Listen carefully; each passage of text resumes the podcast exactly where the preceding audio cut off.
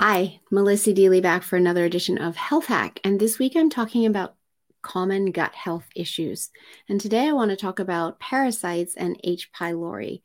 And they sound horrible and scary, and maybe things that you don't think about in our first world. However, the reality is, is that 14% of North Americans have parasites and 30% have H. pylori.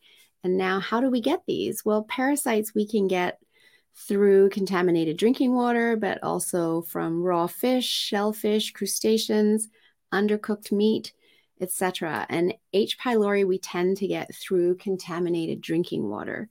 Now, parasites are um, there's many different kinds, but typical ones you've probably heard of are things like ra- roundworm, hookworm, tapeworm, etc.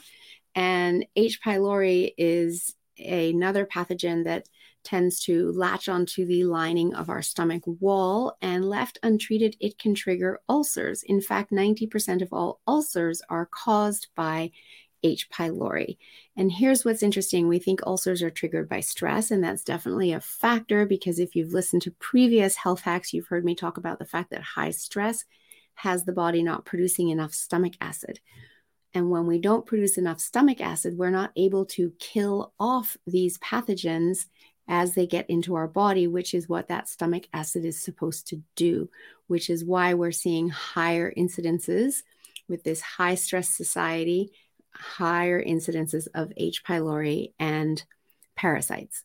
So, again, these are things that we can lab test for. If you're starting to have symptoms, things aren't feeling quite right, you're not sure what's going on, these are things that we can absolutely lab test for to determine do you have them? And once we know what you have, what's going on inside your body, we then know exactly what steps to be taking in order to get rid of those pathogens so that you can regain your health.